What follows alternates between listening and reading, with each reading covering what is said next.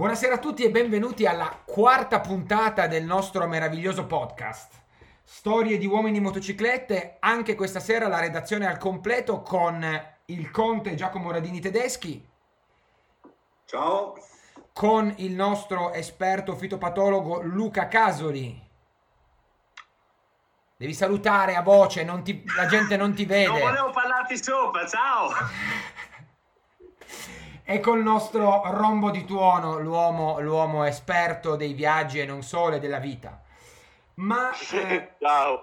I, eh, l'internet, l'internet, ci chiedeva, ci ha chiesto a gran voce un ospite. Abbiamo lanciato un sondaggio e un sacco di eh, affezionati ascoltatori ci hanno chiesto di avere con noi questa sera un, un mito, un esperto eh, di, di, tutto, ma soprattutto di eh, veicoli special. È un fratello col quale condivido tutto, tranne, un, tranne una U che ci divide, che ci divide dalla nascita, Matteo Fausone.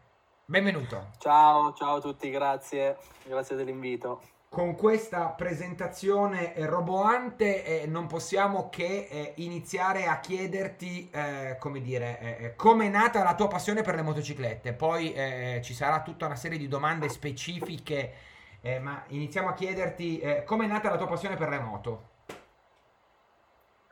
Allora, la mia passione per le moto è nata da um, quel balengo di mio zio che a tre anni e mezzo mi ha fatto salire sul suo eh, GPZ e mi ha fatto accelerare non da fermo, ma addirittura per strada tenendomi davanti a lui. E quindi eh, da lì è nato tutto. La passione è nata irrefrenabile. E da lì è continuata verso moto da cross, il ciao quando avevo 8 anni, le moto da cross quando ne avevo 10, 12 la Vespa 125 con le marce quando ne avevo 16. Senti un po', ma adesso tu che mezzi, che veicoli esagerati possiedi? Uno lo, lo conosco, nel senso che... Allora, io possiedo in garage, diciamo del nonno, ho una Vespa 150 degli anni 60, ho un Motomorini 3,5 Sport dell'82, ho una, un Moto Guzzi 250 Irone del, degli anni 50, eh, poi ho che diciamo che uso spesso, più spesso, un KTM 990 Adventure e la moto da enduro che è un Usaberg 390 quattro tempi. E poi che uso un pochino meno spesso una BMW 9 eh, un po' trasformata. C'è stato, c'è stato un momento di riverbero generale che ha dato estrema enfasi all'ultimo, all'ultimo, all'ultimo veicolo, ma non l'abbiamo capito. Ah, l'ultimo veicolo è quella che uso un pochettino di meno, che è una BMW R100 trasformata, un po' cafe racer, diciamo, ah. scrambler. Che e ho detto sicuramente troverò qualcuno che storgerà il naso. Eh certo. Perché l'ho non, non qua dentro non qua dentro, non ah, credo. Ah, okay, no, no, no, no, no, no, no, io invece, io invece sono, un po', sono un po' contro queste, queste, queste, queste porcherie che voi giovani eh, fate alle motociclette. Eh, è, stato, è stato un passato, diciamo. Ma l'hai tagliata a metà per il lungo o per il largo? Perché se l'hai tagliato per il lungo ho qualcosa da dire anch'io, per il resto io sono favorevole alla lobotomizzazione delle motociclette. Senti una le cosa, non Matteo. possono rimanere originali, sono no, tutti capaci di avere una moto originale. Lo, lo, lo, sapete, lo, sapete qual è la prima regola, la prima regola, sembra di dire la prima regola del Fight Club, ma la prima regola del garage di Luca qui a Reggio, vero? Che non si può assolutamente accedere al cortile se hai lo scarico originale. e que- non puoi. E non puoi, non e puoi. Questa, è la regola, questa è la regola base. Ci sono poche regole ma vanno rispettate. Anche se la moto è nuova, non si può entrare finché non hai fatto qualche cosa. Esatto. Senti, senti Matteo, ma eh, eh, tu hai fatto, come dire, parte del, del movimento DGR, giusto? Sì, io mh, mm, praticamente eh, nel 2015, quando è stata fatta la prima, eh, diciamo, il primo evento DGR a Torino. Di, scusami, eh, ti interrompo. DGR, Luca, se ci dici solo... la Genova Roma? Sì, sì, dici soltanto in, in sintesi, Luca, in sintesi. Ride. In sintesi, che cos'è, Luca? Luca. La Domodossola Genova Roma. Luca. Luca, in sintesi. È tipo la Parigi-Roubaix. Tipo. Luca, in sintesi. Non lo so cos'è un DGR, un decreto della Repubblica, no? Un, non lo so. Il nome, per inte- il nome per intero qual è, Matteo? Che io non lo so pronunciare, non, non sono così. È Distinguished Gentleman's Ride. Ecco, Luca. Distinguished. Luca. Luca. Eh, eh, non posso dire essere fai distinguished ma ne ho la moto da sola. Ma, ne ho tante, ma ne mando da sole, non posso essere distinguished. No. È il, momento che... è il momento che metti il suono degli uccellini. Allora... Ah no, non sono pronto perché sono andati nel nido perché ha fatto freddo ieri. Io li vado a svegliare, do una botta sulla cassetta. Matteo, di che cosa si tratta? Spiegalo al nostro... Allora, praticamente eh, sono, è questo raduno che avviene ehm, in contemporanea mondiale eh, per ehm, la ricerca di, diciamo che si... Ehm, si, si, si, si, fa per eh, raccogliere fondi per la ricerca sul cancro alla prostata o per le malattie mentali ma, ma, maschili, quindi più che altro per sensibilizzare la popolazione su questi temi. Quindi, eh, tra, l'altro, tra l'altro Giacomo, come... tra l'altro Giacomo che adesso è un attimo uscito per una telefonata di lavoro urgente, vi ringrazia tanto perché lui, lui su, sulla prostata insomma avrebbe delle cose da dire, quindi eh, eccolo qua, eccolo qua. Parlavamo di prostata, Giacomo. Eh, se, se, se, vuoi dire la tua, se vuoi dire la tua sulla prostata. Eh, no, no, no, no. ti astieni, ti astieni. Era una telefonata. Ah, era una telefonata. Però, eh, però è molto lieto perché i fondi comunque confluiscono a lui. Lui non sa che cazzo è, ma gli arriva un bonifico tutti gli anni dalla Distinguished e quindi è molto contento. Gli è arrivato oggi. Sì, esatto. È arrivato oggi. E, e, e, quindi, e quindi niente, tutti... Quindi niente, ci si ritrova, ci si ritrova tutti in queste, in queste piazze. Eh, Vestiti come dei cretini. Vestiti come dei cretini. Come? Vestiti come dei cretini. Vestiti vestiti sì, in maniera elegante, ecco, elegante. Per, sfatare, per, sfatare, il mito del motociclista b- brutto e cattivo, diciamo. Che nel caso di Giacomo, perché non hai mai visto, non hai mai visto, Gia, non hai mai visto Giacomo come vai vestito in moto, perché... Sì, io non penso che la differenza la faccia un tight con Giacomo. Ecco. Eh no, esatto. Il papillon. Solo Giacomo è peggio di me. Sì. No, no, estet- allora esteticamente parlando di abbigliamento, Giacomo è anni luce avanti a te. No, beh, certo, almeno, almeno, almeno ha solo due o tre colori insieme e non 74 come nel tuo caso. Ma dai. No, eh, beh, ma solo se, se mi inviti, se mi inviti al, se mi inviti al prossimo DRG ti faccio fare bella figura. DGR! decreto generale della Repubblica, qualcosa del genere. Esatto. Domodossola Roma e Genova. Ma ah, dimmi una no, cosa, comunque, Matteo. La manifestazione, ma... la, la manifestazione, è veramente carina, devo dire la verità. Io diciamo che eh, essendo arrivato a quinto, al quinto anno mi sono un attimino, insomma, mi sono un attimino stufato. Per però sono, stati, sono state manifestazioni mm, belle, ho conosciuto tanti amici, eh, tra cui l'amico in comune che abbiamo io e Stefano Fassone che, che ci ha presentati, e insomma... Mh, mm, ecco. Ungaro, Roberto Ungaro, cosa, quanto... Roberto Ungaro che tra l'altro salutiamo e ci starà ascoltando. Ciao Roby. ciao Roberto. ciao. Roberto, ciao, ciao Roberto. Ma a quelle manifestazioni quanto c'è di, di motociclismo e quanto di voglia di, so, solo di, di esserci. Esatto. C'è, c'è, diciamo che c'è il, l'80% di voglia di bar e il 20% di motociclismo reale, perché comunque mm. eh, arrivano, arrivano persone che hanno queste moto da fighetti sì. e che come ero io d'altronde, perché ho passato un periodo nel quale pensavo che il motociclismo era eh, fatto per i figli e, e, e, quindi trovi tante persone che la moto la utilizzano solo per fare casa bar. Ecco.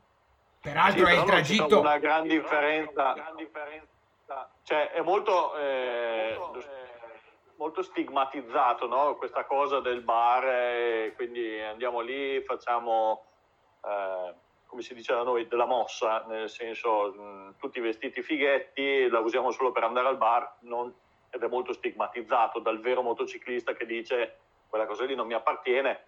Non ci trovo una gran differenza tra quelli che si mettono una tuta e una moto da 180 cavalli e fanno 30 km per andare al bar in collina sono d'accordo, sono d'accordissimo, sono d'accordissimo. Tant'è Beh, che... sempre quella cosa lì. Sì, tant'è che la, la, mia idea non era mai stata quella. Io la mia BMW che ho trasformato eh, eh, sulla mia BMW che ho trasformato ho riadattato le Krauser vecchie perché comunque io ci volevo viaggiare. E il giorno dopo che ho tirato fuori la mia BMW dall'officina quando l'ho trasformata gior- vi giuro il giorno dopo esatto sono partito con mio, un mio, uno dei miei migliori a- amici e siamo partiti per Palermo e ci siamo fatti 1800 km io con questa vecchia BMW alla quale dovevo dare sempre un pochino d'olio da bere perché ne aveva bisogno, ma sono andato tranquillo. Sono ah, due tempi, giorni. una BMW due tempi. Sì, una BMW due tempi, esatto. Okay. Okay. Esattamente. Però ci sono andato, ci sono arrivato, è stato un viaggio bellissimo, insomma... Eh, no, ma infatti... No, ma te lo dico perché Stefano mi infama molto sulla mia voglia. Ogni tanto gli scrivo, no? Ciclicamente perché dico ho voglia di una BMW vintage un po' fighetta, tipo quello stile lì, non l'ho mai avuta, mi piacerebbe, ho altre quattro moto la, che fanno... Ho la mia in vendita, se vuoi ho la mia in vendita. E infatti stavo dicendo, c'è poi Fausone che è in vendita, me l'ha detto prima, sei caduto nella trappola, eh? È in vendita lui! no, io in tempi non sospetti, due giorni fa ho scritto a Stefano, ma sbaglio perché Stefano mi smonta sempre. Eh, lui pretende che io approvi le sue cagate automobilistiche e poi mi sega tutte le mie velleità motociclistiche. Non è vero, di la verità, ti ho, fai ascoltare il messaggio. Ti ho assolutamente supportato e approvato in questo. Mi hai cercato di trattarmi come uno scemo, ma io in realtà sono meno scemo di quello che sembro. No, non è vero. Eh, mi piacerebbe una moto così, ma mi piacerebbe da usare. Cioè, io dico la moto per andare al bar perché tendenzialmente sono moto poco adatte no? per fare un viaggio da 500-600 km al giorno, che sono più o meno le percorrenze che facciamo quando ci spostiamo. Una moto per viaggiare un po' più lento, bella, che appaghi anche la, la vista un po'. Ma ce l'hai già, hai l'Himalayan, ce l'hai già, ce l'hai già Simone, ce l'hai già. Sì, se, sì ma se vuoi affascinante l'Himalayan, cioè se vuoi un consiglio con una moto del genere, cioè nel senso il mio consiglio è eh, di prendere e di farla su base GS, perché se la fai su base GS eh, comunque eh, essendo il GS una moto perfetta per fare anche del turismo, eh, se la trasformi un po' poi ci puoi fare qualsiasi cosa, da andare al bar a fare il, il giro da 500 km. Sì, il problema sono i prezzi perché partono molto alte quelle moto anche originali. Sì, anche un altro aspetto secondo me, quando uno eh. ci mette le mani poi se la tiene per sempre perché non la vendi più, ma non perché non è vero. perché Vero, non è verissimo Giacomo verissimo Giacomo, verissimo. Io non sono d'accordo. Il mercato è crollato, il mercato di quelle cose è esatto, crollato. Esatto. Ve, lo dico, ve lo dico io, che ho la mia moto in vendita da due anni e eh, ho calato, ricalato, ricalato il prezzo e non ho avuto neanche un contatto. Eh, Però se tu la ripetti originale al 100%, la vendi subito. La vendevo subito originale al 100%, è vero. Non Vabbè, subito, ma... ma comunque riesci a venderla. In tempi... Le cose reversibili Eh, esatto. Come? Bisogna farle reversibili come ho fatto io sì. con l'HP2. Sì, allora io, io eh, come dire, eh, che, che, che, in tempi non sospetti eh, avevo chiacchierando con Moreno Pisto quando al, all'epoca faceva il direttore di Riders e che la rivista era un po' incentrata, come adesso può essere Ferro, su, un po' sul tema delle special e, tutto, e tutta la, la, subcultura che ci sta dietro.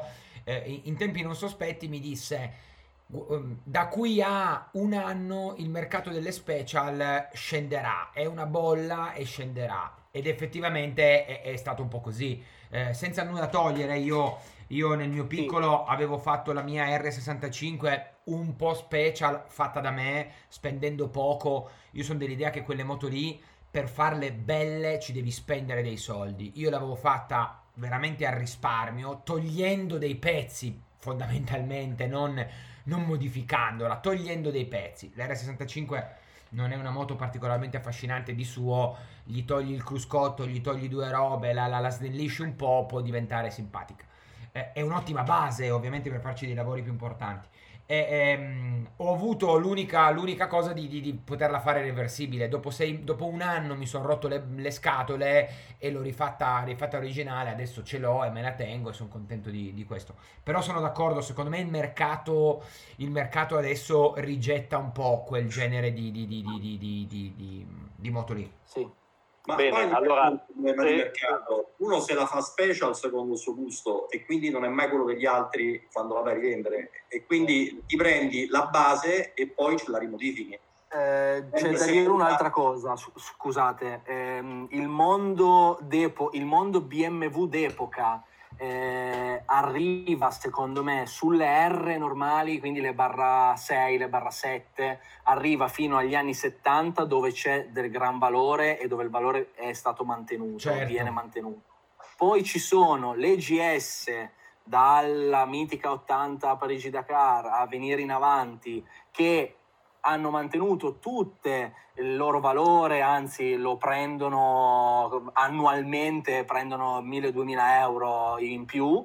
E, e, poi ci sono tutte le R, le varie 45, 65, 80 e 100 che in generale io vi parlo di RT, eh, RS, eh, le T, le, quelle che vi pare, che comunque sono stabili e non prendono valore e soprattutto non hanno molto mercato, se non il mercato di quelli che dicono la prendo tutta originale e la stravolgo che qualcuno può ancora esserci, però io le vedo sempre lì ferme, stagnanti a eh, quelle, vi parlo di originali, le vedo stagnanti lì a 4.000, 5.000, non prendono valore e non le vuole nessuno, gli annunci sono sempre lì fermi, mentre invece le GS o cose, sì. diciamo, ho, le vecchie. Ho un amico, ho un caro amico, ho un caro amico tuo, tuo concittadino, peraltro, che, che appena che, che, aveva comprato e rimesso a posto un R45 con 19.000 km originali,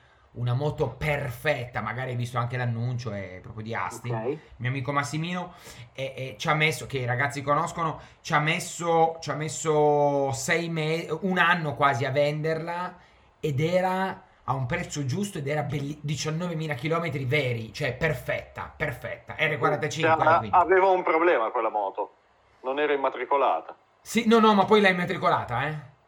Ah, sì, perché sai, vendere una cosa neanche immatricolata, perché ne avevamo parlato io e lui, il prezzo era molto aggressivo, però c'era poi il problema di rimmatricolarla, che era una bella rottura di scatole. Sì, sì, sì, sì. sì.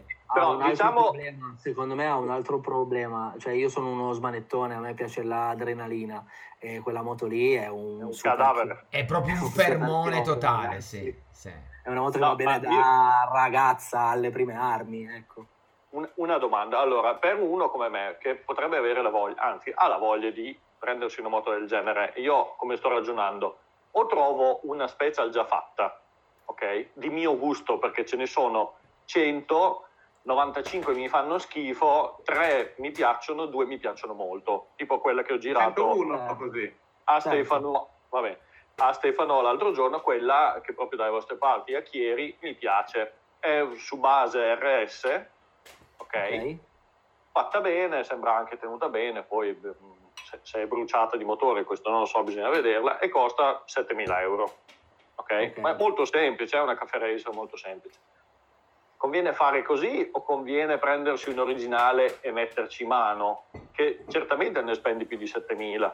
Sì. Perché comunque anche se ti vai a prendere un RS, come dicevi tu, un RT originale, comunque quei 4-5 mila euro li spendi. 5 mila euro, ci vanno 5 mila euro, poi la smonti, la rivernici, eh, gli metti il fanalino, gli metti i soffietti originali, gli metti eh, la pompa del freno che ti permette almeno di, di fermarti perché quella originale era, oh, era purtroppo eh, non adatta ai nostri tempi, ecco. quindi gli fai due o tre modifiche e sei, hai, ma 2000 euro li hai spesi subito, subito. Eh, allora è meglio, è meglio 2000 euro non ti muovi neanche al giorno dopo. Non ti muovi neanche, sempre che poi non trovi problemi. Allora secondo me è meglio prenderne una cotta e mangiata che ti piace. Sì, e, e, sono d'accordo. E, e amen. Cioè, però, viene, limite... però non viene, scusami Simone, non viene un po' meno quello che diceva giustamente Giacomo, Bravo. cioè quell'aspetto di personalizzazione, che, che, che, personalizzazione che fai tu sulla tua moto, no? Sì, ma se io ne trovo una che piace a me, che direi io la farei così, è vero, non l'ho fatta io, però eh, il risultato è forse anche meglio di quello che potrei ottenere io. Beh, sta, sicuramente, sicuramente se la fai verniciare da Gia- se, sicuramente se la fai verniciare da Luca è meglio di no probabilmente. Facciamo girare il mercato facciamo girare il mercato ci sta compra le già fatte. Perché sì. se no eh, eh, ehm, io di moto Ce ne ho comprate tante tante usate se guardi i tasti Bella, eh. bellissima. Ma sì, ma dai, ma facciamo questo podcast per parlare dei cazzi di Simone, delle moto che si vuole comprare Simone, ma va bene. No, perché voi mi smontate sempre. Abbiamo avuto un picco, abbiamo avuto un picco di ascolto. Qual è la strategia per comprare una di queste moto? La bolla si è sgonfiata, me lo dite voi che siete gli esperti, quindi cosa devo no, fare? No, io non l'ho detto, io ho detto anzi che a mio parere le moto trasformate, per mia esperienza, le ho sempre vendute e senza un più benché minimo problema, anche roba veramente estrema. Se vi parlate di caffè racer è un genere che a me non piace, non piace da guardare, mi piacerebbe mettermi lì e farne una, serve tempo, serve budget, ma budget serio e soprattutto non fretta si fanno delle cose eccezionali. Però le altre, io le moto trasformate non mi preoccupo. Scusa Luca, ma di che, di, che, di che, moto trasformate stai parlando? Di Adventure, Endurone, Maxi Enduro, giusto? Con avantreni, forcelle rovesciate, piastre modificate. Sì, ma anche moto da pista fatte... Ah ok, moto da pista, ok, superbike tipo. Sì, pistolate eh beh, pesanti. Ma perché c'è un mercato, quello lì è un mercato secondo me intramontabile, che c'è sempre stato, ci sarà, c'è e ci sarà Sempre. Quindi tu dici le caffè racer sono i... Sono una bolla, sono una bolla. E sono state... Però ne ho voglia bolla... di farne una per qualcuno, eh. Quindi Avevi bisogna voglia. puntare quelle che sono lì da un bel po' di tempo e poi fare delle offerte scandalose per, per trovare quello che si è rotto le palle e tenerla lì. Perché i prezzi Bravo, di quelle che guardo io sono sempre quelli, eh. Esatto Simone, io ti consiglio quello che hai appena detto. E qui per la trattativa, e qua per la trattativa serrata ci vuole l'amico, l'amico Federico Buffa Buffone Roberi della puntata scorsa perché lui, lui, lui nella, nell'acquisto, nell'acquisto, è veramente un, un drago, un, un, drago, un drago. Eh, allora, ragazzi, ehm, se pensate di aver esaurito le domande e i consigli per l'acquisto legati alle, alle special, allargherei un po' il discorso eh, al, tema, al tema delle moto storiche, vintage, ok? Cioè, secondo voi, oggigiorno, ha senso avere, guidare una moto ventennale, trentennale? Sì, no, perché? Partirei da, dal Conte e il pastelero. Beh, eh, a parte che io ho sempre avuto moto vintage senza saperlo, nel senso che mediamente le ho tenute ogni singola moto per 12 anni comprando le usate, quindi di fatto lo erano. Quello fa. 35, CB750, eh, cioè. adesso sì, c'è, anche da dire, c'è anche da dire che tu hai un'età per la quale, eh, come dire, eh, insomma, sei stato, tu c'eri agli albori del motociclismo. Eh sì, l'età è quella. Eh, adesso ho una vintage, se per vintage si intende ventennale. Giusto. Perché il Dominator ha 20 anni. È eh certo, è certo. È 30, no, la tua 20. No, la mia 20. Con, mia tutti 20. I vantaggi, con tutti i vantaggi fiscali del caso. Nel mio caso no. Perché, perché non posso stronzo. circolare a Roma, perché Bravo. sono euro meno 16. Sei in lire, eh... sei ancora in lire. esatto. Sono lire meno 16. Eh, non, eh, non ho l'esonero al bollo. Non, eh, non posso farla. No, scu- ah, già, non hai l'esonero al bollo perché, perché è non è rimasto niente di originale attaccato. Certo, beh, una scelta, una scelta ottimale. Vabbè, sai, mi deve spaventare 70 euro l'anno per il bollo. Sì, allora, eh. sei, sei, allora, sei un incrocio tra un genovese e uno scozzese. Eh, quindi, quindi, quindi, non fare, non fare lo sbruffo. Se mi dovessi bloccare per 70 euro, No, lo so, di, diciamo che quelli, quelli, quelli, che risparmi nei, nei, posti dove ci fai dormire li metti tutti nella, nel, nel bollo. Due piedi di benzina ormai. Esatto, eh. esatto, esatto. Matteo, tu, tu, quanto sei affascinato, se sei affascinato dalle moto, diciamo, ventennali, trentennali, cioè, le guidi, le usi, no? Ti piacciono? Cioè, ti piacciono? Sì. Ehm, fanno, fanno, fa, mi, mi, piacciono moltissimo, però fanno parte del, diciamo, del mio passato, ecco. Anche se sono molto giovane, fanno parte del mio passato, nel senso che io ho iniziato con un Honda Dominator anch'io a fare un po' di, di adventuring no? in montagna, strade bianche e poi per la voglia di adrenalina di cui parlavo prima ho avuto bisogno di qualcosa di un po' più potente. Ecco. Tipo il 990, che... tipo il 990. tipo il KTM 990 Adventure, sì. che amo alla follia e che cambierei soltanto per una più moderna KTM LC8 tipo 1290 o 1090. Sì, sì, sì. Chi è sì, che l'altra volta fedele. Chi è che l'altra volta diceva che, che, ha paura che si rompano? Chi era? Ah, beh, beh, beh, beh. Tutti! Tu... Quasi tutti. Simone? Vabbè. Vabbè, Quasi tu, tutti. Tu sei... Ma, tu... Eh, allora, io la moto vecchia l'ho presa da poco perché ho l'Africa, l'RD04 al 7,5 da tre anni. Sì, tre anni. Che per te è un record. Devo dire che se non avessi dovuto darle un senso, mh, mm, che il senso per me di averla è di avere una moto facile e semplice per fare i viaggi che, che facciamo e che sia facilmente riparabile da, da, qualsiasi parte del mondo e che sia una moto relativamente economica, al di là poi delle migliaia di euro che ci ho speso sopra poi per trasformarla. E, e quindi ha un concetto di affidabilità, di semplicità eh, che, che, che, è riconosciuto, sinceramente per il resto non è che ci trovo tanto senso di guidare una moto che pesa 250 kg, ha 60 cavalli quando è uscita dalla fabbrica, adesso chissà quanti ne ha. 45 più un mulo probabilmente. Ne avrà, ne avrà 40, non va neanche, neanche se, se, fai tre giri col gas e, e non frena. Cioè, con se gli fosse in Africa soldi... ti lascerai a piedi. No, lo so. Eh, no, però oggettivamente una moto moderna, tipo un GS 800 di 5, 6, 7 anni, costa gli stessi soldi, se faccio il conto tra acquisto della moto e trasformazioni che ci ho fatto per renderla civile, per, perché ha 30 anni e va infinitamente meglio, quindi dal punto di vista dell'utilizzo non ha senso. Dal punto di vista del fascino, comunque le Africa Twin e i Dominator così non sono moto affascinanti come può essere un BMW d'epoca o che ne so, un Guzzi d'epoca o queste robe qua. Quindi, mm, oh, no, non, tua, secondo me non ha... La tua Africa Twin è molto bella. Ti ringrazio, ti ringrazio eh, va, va, bene, però è una moto che ha una sua utilità, cioè farmi viaggiare è abbastanza tranquillo.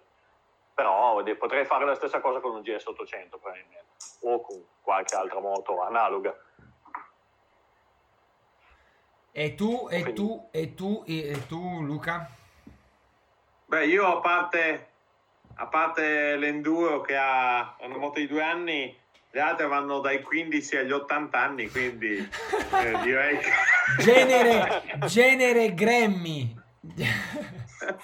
sì, le altre vanno dai 15, scusate, ho sbagliato, agli 82 anni, quindi non c'è problema, nel senso a me, a parte che piacciono tutte le moto, dalle ipersportive uscite ieri, più moderne, a, a qualsiasi moto, però devo dire che trovo affascinante. Poi quando guido quella più vecchia, ogni tanto penso a chi l'avrà usata, a chi l'avrà ritirata. Che Una volta magari è un R35 del 37. Beh, nel caso del Dominator hai molto da pensare. Cos'ha? 15 proprietari? 12, 12, sono il dodicesimo. Senza il conto chilometri, per cui non si sa quanti chilometri sono, ma tanto non serve. Vabbè, il GS l'ho avuto praticamente sempre io. Adesso ho questo Suzuki 2,5 che sto finendo, che mi sta appassionando tantissimo. E anzi, direi che sabato RGV Pepsi, ah, wow. 21. E, e niente, quindi mi piacciono modernissime, però alla fine ne ho dai 15 agli 82 anni. Anche perché, anche perché, diciamoci le cose come stanno, adesso qua griderai, griderai alla, alla, alla, alla KP2 ce n'ha anche lei 12, 13. Al sacrilegio. Beh, la, KP, 2 però, eh, non la, parliamo di HP2. La KP2 dai, non eh, parliamo, mi, mi, viene il priapismo, lasciamo stare. Eh, no, eh, allora, allora eh, eh, c'è da dire che per la tua attitudine al, al pispolamento, forse le moto di qualche anno in più ti consentono maggior spazio di manovra. Luca. Ma io metterei in mano su tutto. L'unica cosa che ho rispettato al 100% è l'R35. Mm, no, beh, certo, beh, ok. Perché lì come ti muovi fai danni, eh? Cioè... No, no, Cazzo, la prima volta che l'ho usato ho perso la ruota dietro, il cardano l'ho rifatto io, quindi tanti non ne ho fatto. Sì, sì, esatto. È tutto vero, è tutto vero Matteo, è tutto vero, è tutto vero. È tutto vero. Posso dire una cosa, io ehm, mi sono spinto verso le moderne perché non essendo un, eh, una persona, diciamo, con t- molta dimestichezza ehm, con la meccanica, eh, volevo un mezzo con il quale, cioè, io arrivassi... Affidabile.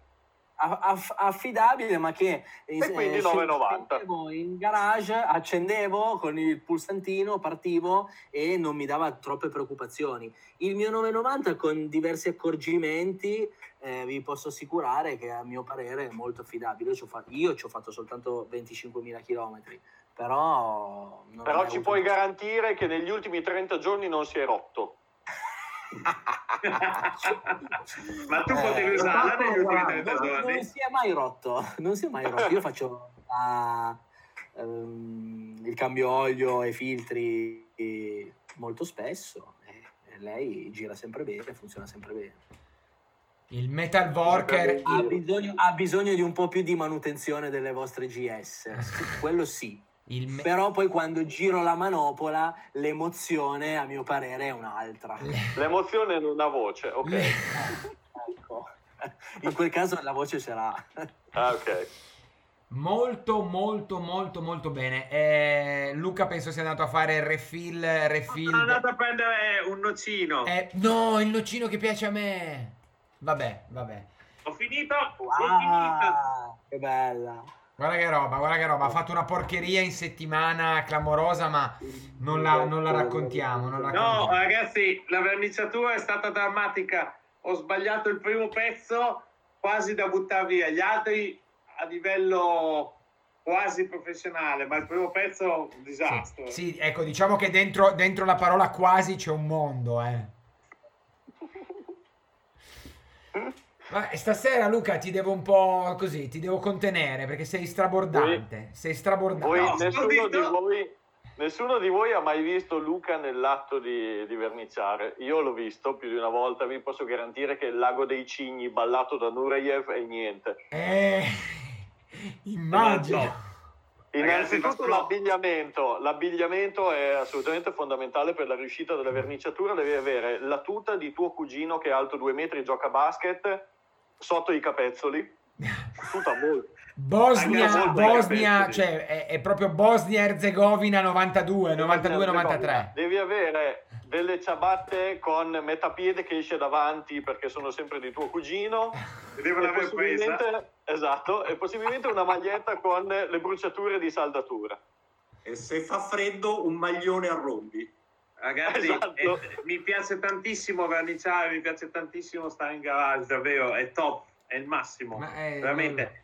Anche sa, stanotte ho caffeggiato fino a luna. Eh. Senza mascherina. No, no, no, no, mi dà molto fastidio. Mi dà fastidio, sono un amante del flessibile, ad esempio, ma mi dà fastidio l'odore dei dischi da taglio e mi dà anche fastidio l'odore del diluente. No, la mascherina mi curo da questo punto di vista. Ah, okay, Sapete che Luca salda senza maschera girandosi all'indietro.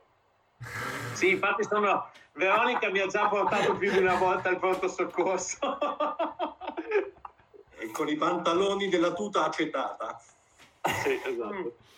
Ho preso, sai quante volte sono della roba bruciata qua davanti, roba del genere. No, ma comunque sono andato più di una volta al pronto soccorso per saldature. Allora, allora vi, vi devo, vi, devo, vi devo riportare a, come dire, a una chiacchiera, a una chiacchiera più, più costruttiva. Ehm, stati bravi stasera, eh? Come? Siete stati bravi stasera. Molto bravi, molto bravi, molto bravi. Eh, allora, però prendo spunto, prendo spunto eh, da quello che diceva, diceva prima Matteo, cioè questa, questo aspetto secondo, secondo cui eh, la, la, la moto d'epoca Bravo, bravo. Eh, supporto audio importante in questi momenti. Che la moto, diciamo, diciamo la moto più ventennale, le, le, le moto che ci piacciono, insomma, ventennali, eh, eh, ehm, debbano necessariamente essere più affidabili di quelle moderne. Allora, anche qui abbiamo due, due, due, due filoni, no? due, tipologie di pensiero, no? Io, so, io sono di quest'idea, cioè rispetto a quello che diceva Matteo, cioè io sono più dell'idea che una moto eh, di 20 anni o di 30 anni, come può essere il mio, il mio Tenere, eh, sia più semplice da, da riparare, più facile da riparare e quindi più affidabile.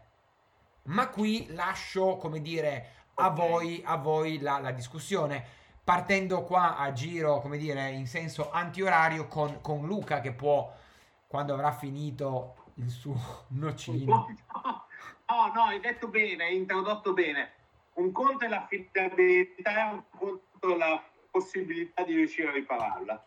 Ok? Bravo, bravo, bravo, bravo. Questo è un aspetto. Bravo, bravo, bravo. Tra l'altro, se puoi in questa la reperibilità tua... dei ricambi. La, la no, no, quello non serve. Io non ho mai comprato ricambi. No, no, no, no, no. E infatti in questo ti pregherei anche nella tua, nella tua disamina di, di citare anche, ad esempio, il punto in cui in Albania io, te e Giacomo ci siamo trovati a... Io ho sentito, io ho sentito dalle tue stesse parole... Adesso mi metto Dopo, dopo, all'imbrunire con la tua moto ferma che non partiva più all'imbrunire su una montagna in mezzo, in mezzo veramente al nulla, sembra una roba, ma è veramente così. Dopo che avevi dispensato qualche ricetta fitopatologica a qualche tuo cliente e io e, Lu- e, io e Giacomo eravamo leggermente così, diciamo, preoccupati, no? Comunque in, pensiero sul fatto che la tua moto non ripartisse più e non desse cenno di vita, tu hai detto vabbè non è un problema, io la lascio qua.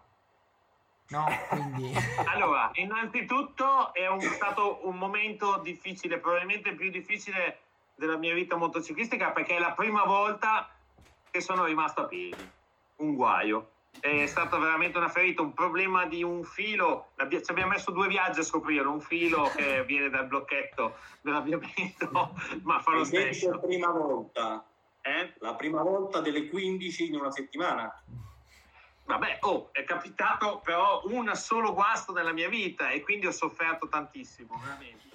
E, e, poi vi vedevo molto in difficoltà perché era solo le 8 di sera in aprile con nebbia, pantano. La, attenzione, neve, la moto. La mo- dell'Albania ho visto che eravate un po' la moto, allora sì, la moto, la moto, perdonami, perdonami. La moto aveva l'anteriore conficcato nella neve, se ti ricordi.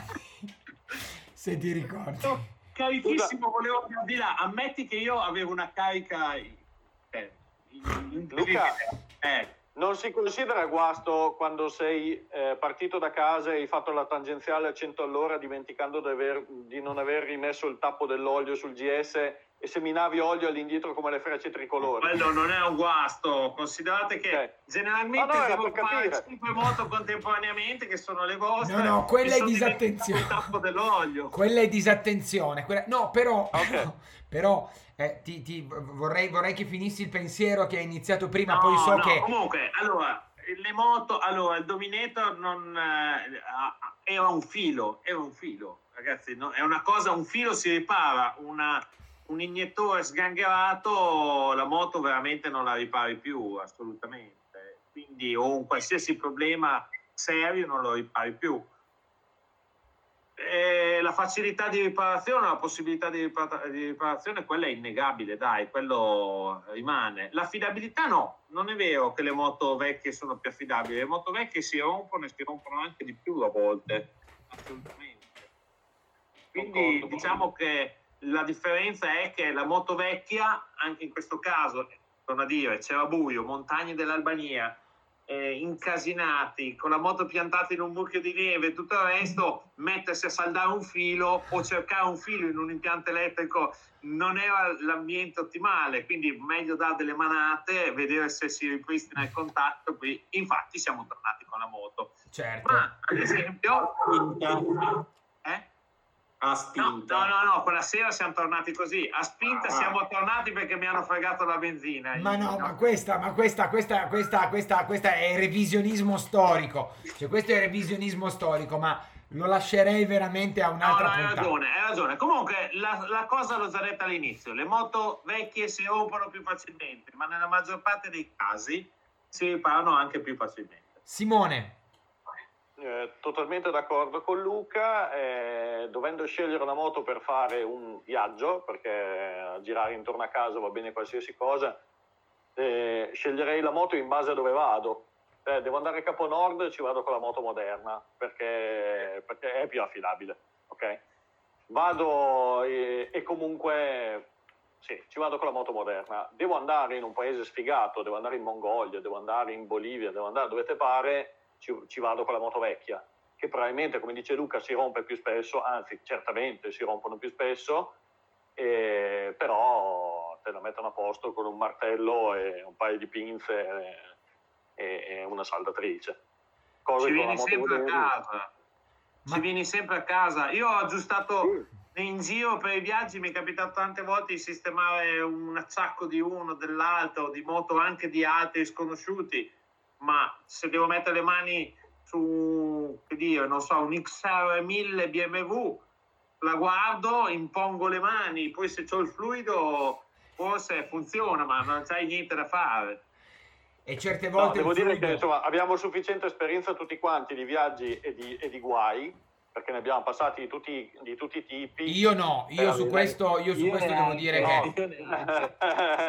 no, per, per, avere secondo me un'opinione abbastanza comune su questa cosa. Cioè, però Matteo, eh... però vorrei che Matteo stimolasse il dibattito con un'idea, diciamo, in con- Allora, allora vi dico quello che penso, sinceramente. VGR, eh? La mia, la mia KTM mi piace, no. da, mi piace da morire, no? Mi piace da morire. E io ho intenzione di viaggiare con quella.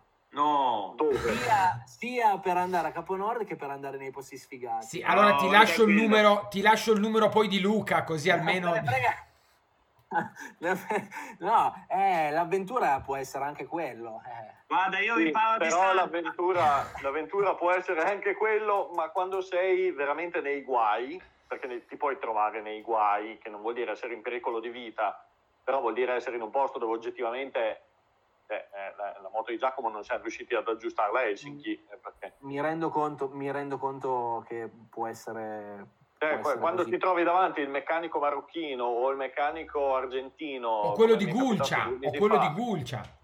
Eh, esatto un meccanico a cielo aperto con tutti i ricambi sparsi per terra con, eh, con le bombe e lì, lì ti garantisco che è molto meglio avere qualsiasi ravatto vecchio che una qualsiasi moto moderna Tra l'altro, io rispondo sempre, Simone, racconta della nostra telefonata più, costo- la telefonata più costosa del pianeta a proposito di La telefonata più costosa del pianeta, la bolletta a fine viaggio fu di 443 euro, me lo ricordo bene, quando Giacomo ha, ha rotto, cos'era, un, un O-ring del Cardano, Giacomo? Era, sì, l'O-ring del Cardano. Ring del Cardano sul lago Daral in Kazakistan, ho telefonato a Luca, Luca era in Senegal in mezzo alla savana senegalese. In mezzo alla savana senegalese c'è stata questa telefonata nel tentativo di riparare la moto, che dal Kazakistan è stata aggiustata a Kiev, tanto per dirti quanto è agevole riparare una moto moderna in, eh, eh, eh, sono 3.000 km. No, no, moto moderna. Comunque rispondo sempre, tranquillo, Giacomo... 24 ore su 24 caldo. Giacomo, tu, tu, invece cosa hai da dire? Allora, tu, che, tu che guasti non hai mai avuto... Non ho mai avuto noie meccaniche su moto diverse da GS. Io no. Nel senso che sarà anche che col GS ci ho fatto 140.000 km, ma eh, in no, Asia uno ring del cazzo piantato col cardano. Ecco, ecco, con questa tua affermazione dobbiamo mettere la targhetta explicit nel podcast, nella puntata di questa sera del podcast. Quindi. Sì, sì. Per colpa tua. A questo, punto, a questo punto bestemmiate, visto che ci siete. sì. Là ho bestemmiato, in quell'occasione ho bestemmiato. Poi nella, in Ungheria, nello stesso viaggio, eh, la, la, la, centralina, là, il le, come cavolo si chiama? Il pispolo elettrico della pompa della benzina. E si chiama no, così. Vabbè, ma quello te l'ho aggiustato da, da, no, da Lo avevo come pezzo di ricambio e l'ho sostituito e sono ripartito.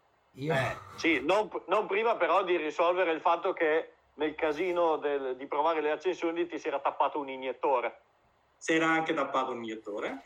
E poi andando a Cap- tornando da Capo Nord, sempre con GS a Helsinki, ho rotto il cardano tutte e tre cose al di là che mi richiedevano necessariamente assistenza a DMV perché un cardano rotto o hai il pezzo o t'attacchi il, la parte elettronica o il pezzo o t'attacchi e, del cardano. Con le altre non è mai successo niente. Mi fosse successo qualcosa di analogo non so si rompe la catena la sostituisci la trovi rimedi.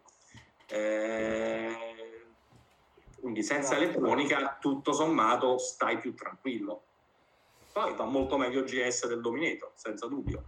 Io, Però... io, vabbè, io su questo non ho nulla da aggiungere perché tra l'altro non ho, non ho praticamente mai avuto noie né meccaniche né elettriche ai miei, ai miei mezzi. Quindi... Durante il viaggio, con le noie prima.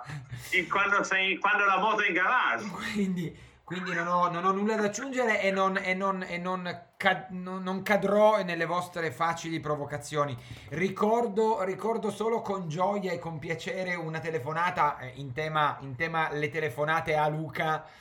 Una telefonata eh, che feci a Luca ehm, mentre ero sull'autostrada Torino-Genova per andare al traghetto, per andare al traghetto quando avevo avuto qualche leggerissima difficoltà con l'impianto elettrico e lo statore del, del mio Teneré e, e, mi ricordo che solo lui eh, solo lui mi diede mi diede questo devo dargliene atto mi diede la come dire la prova, il test da fare, la cartina di tornasole per capire se po- avessi potuto intraprendere il viaggio di 15 giorni, 16 giorni in Marocco oppure no.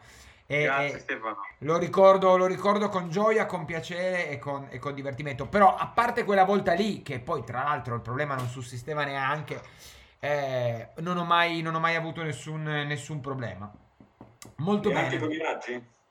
Esatto. Neanche, neanche, al tuo addio al celibato, che sopra gli 85 metri di quota la moto non andava. Neanche dopo che in Albania sono riuscito a riavviare la moto e abbiamo dovuto smontarla mentre la tua stava in piedi senza cavalletto piantata nel fango, semplicemente per saldare due fili e attorno alla batteria? Neanche, neanche, neanche, neanche. Neanche, neanche quando sotto il diluvio universale in Marocco tu non avevi le luci in piena notte?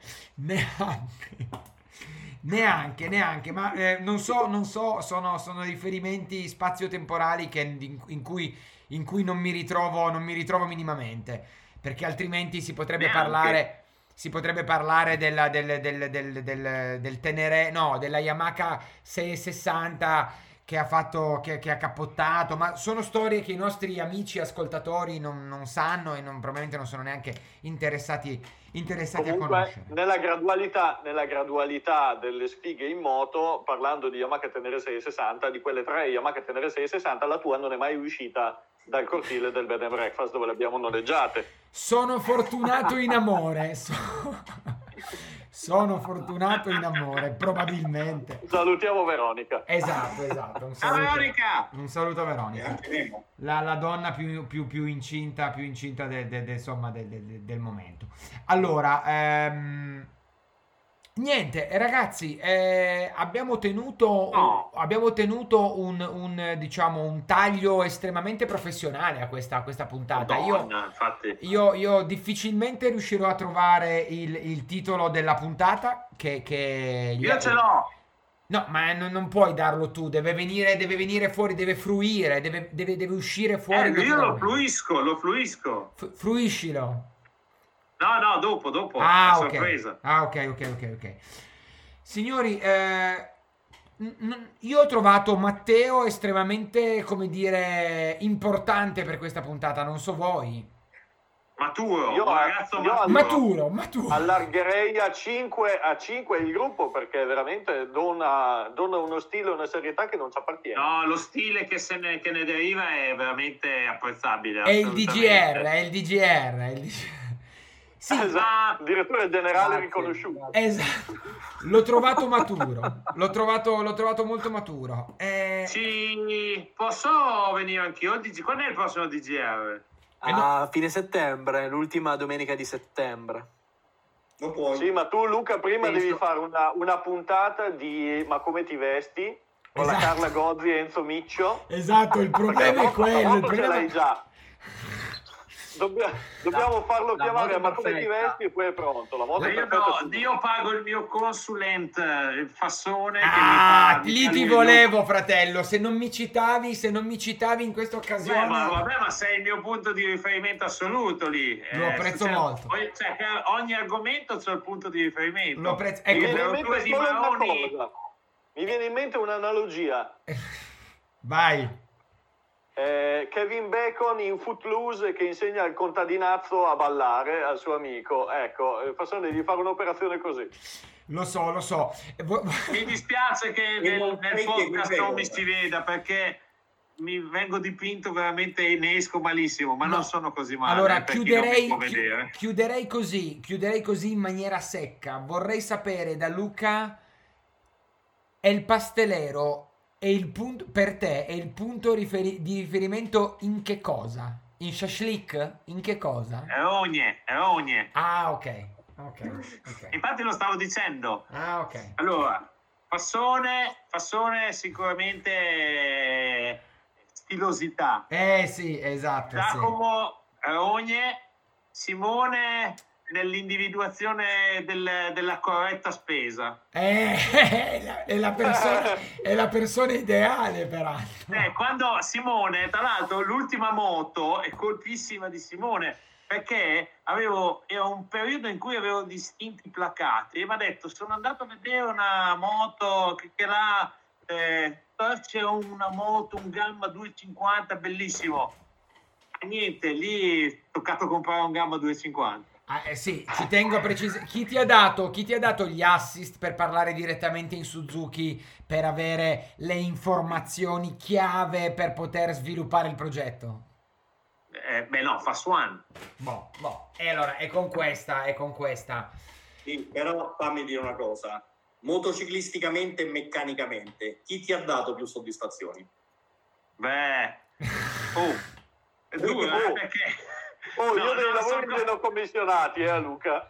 Dunque, i lavori di Simone sono i più terribili, nel senso che ricorderò sempre, avevo appena finito uno dei vari step di sviluppo del mio 1150 e Simone ha avuto la incredibile idea di fare più o meno qualcosa del genere che richiedeva parecchio tempo, parecchio impegno. Che io voglio vedere. Dove si può vedere? No, è un mezzo, è un mezzo, è un, è un, ve- è un veicolo, è un veicolo esagerato, cioè una roba... Veicolo, Dove si può vedere? Lo voglio vedere. Eh, Ti mandiamo una foto. Devi venire a Reggio, devi venire a Reggio. Bisogna, facciamo una comunque spedizione. Simone generalmente eh, spende tantissimo, ti fa lavorare tantissimo, ma a me piace quello, quindi è la cosa E poi che... anzi, e poi vende, il giorno dopo vende.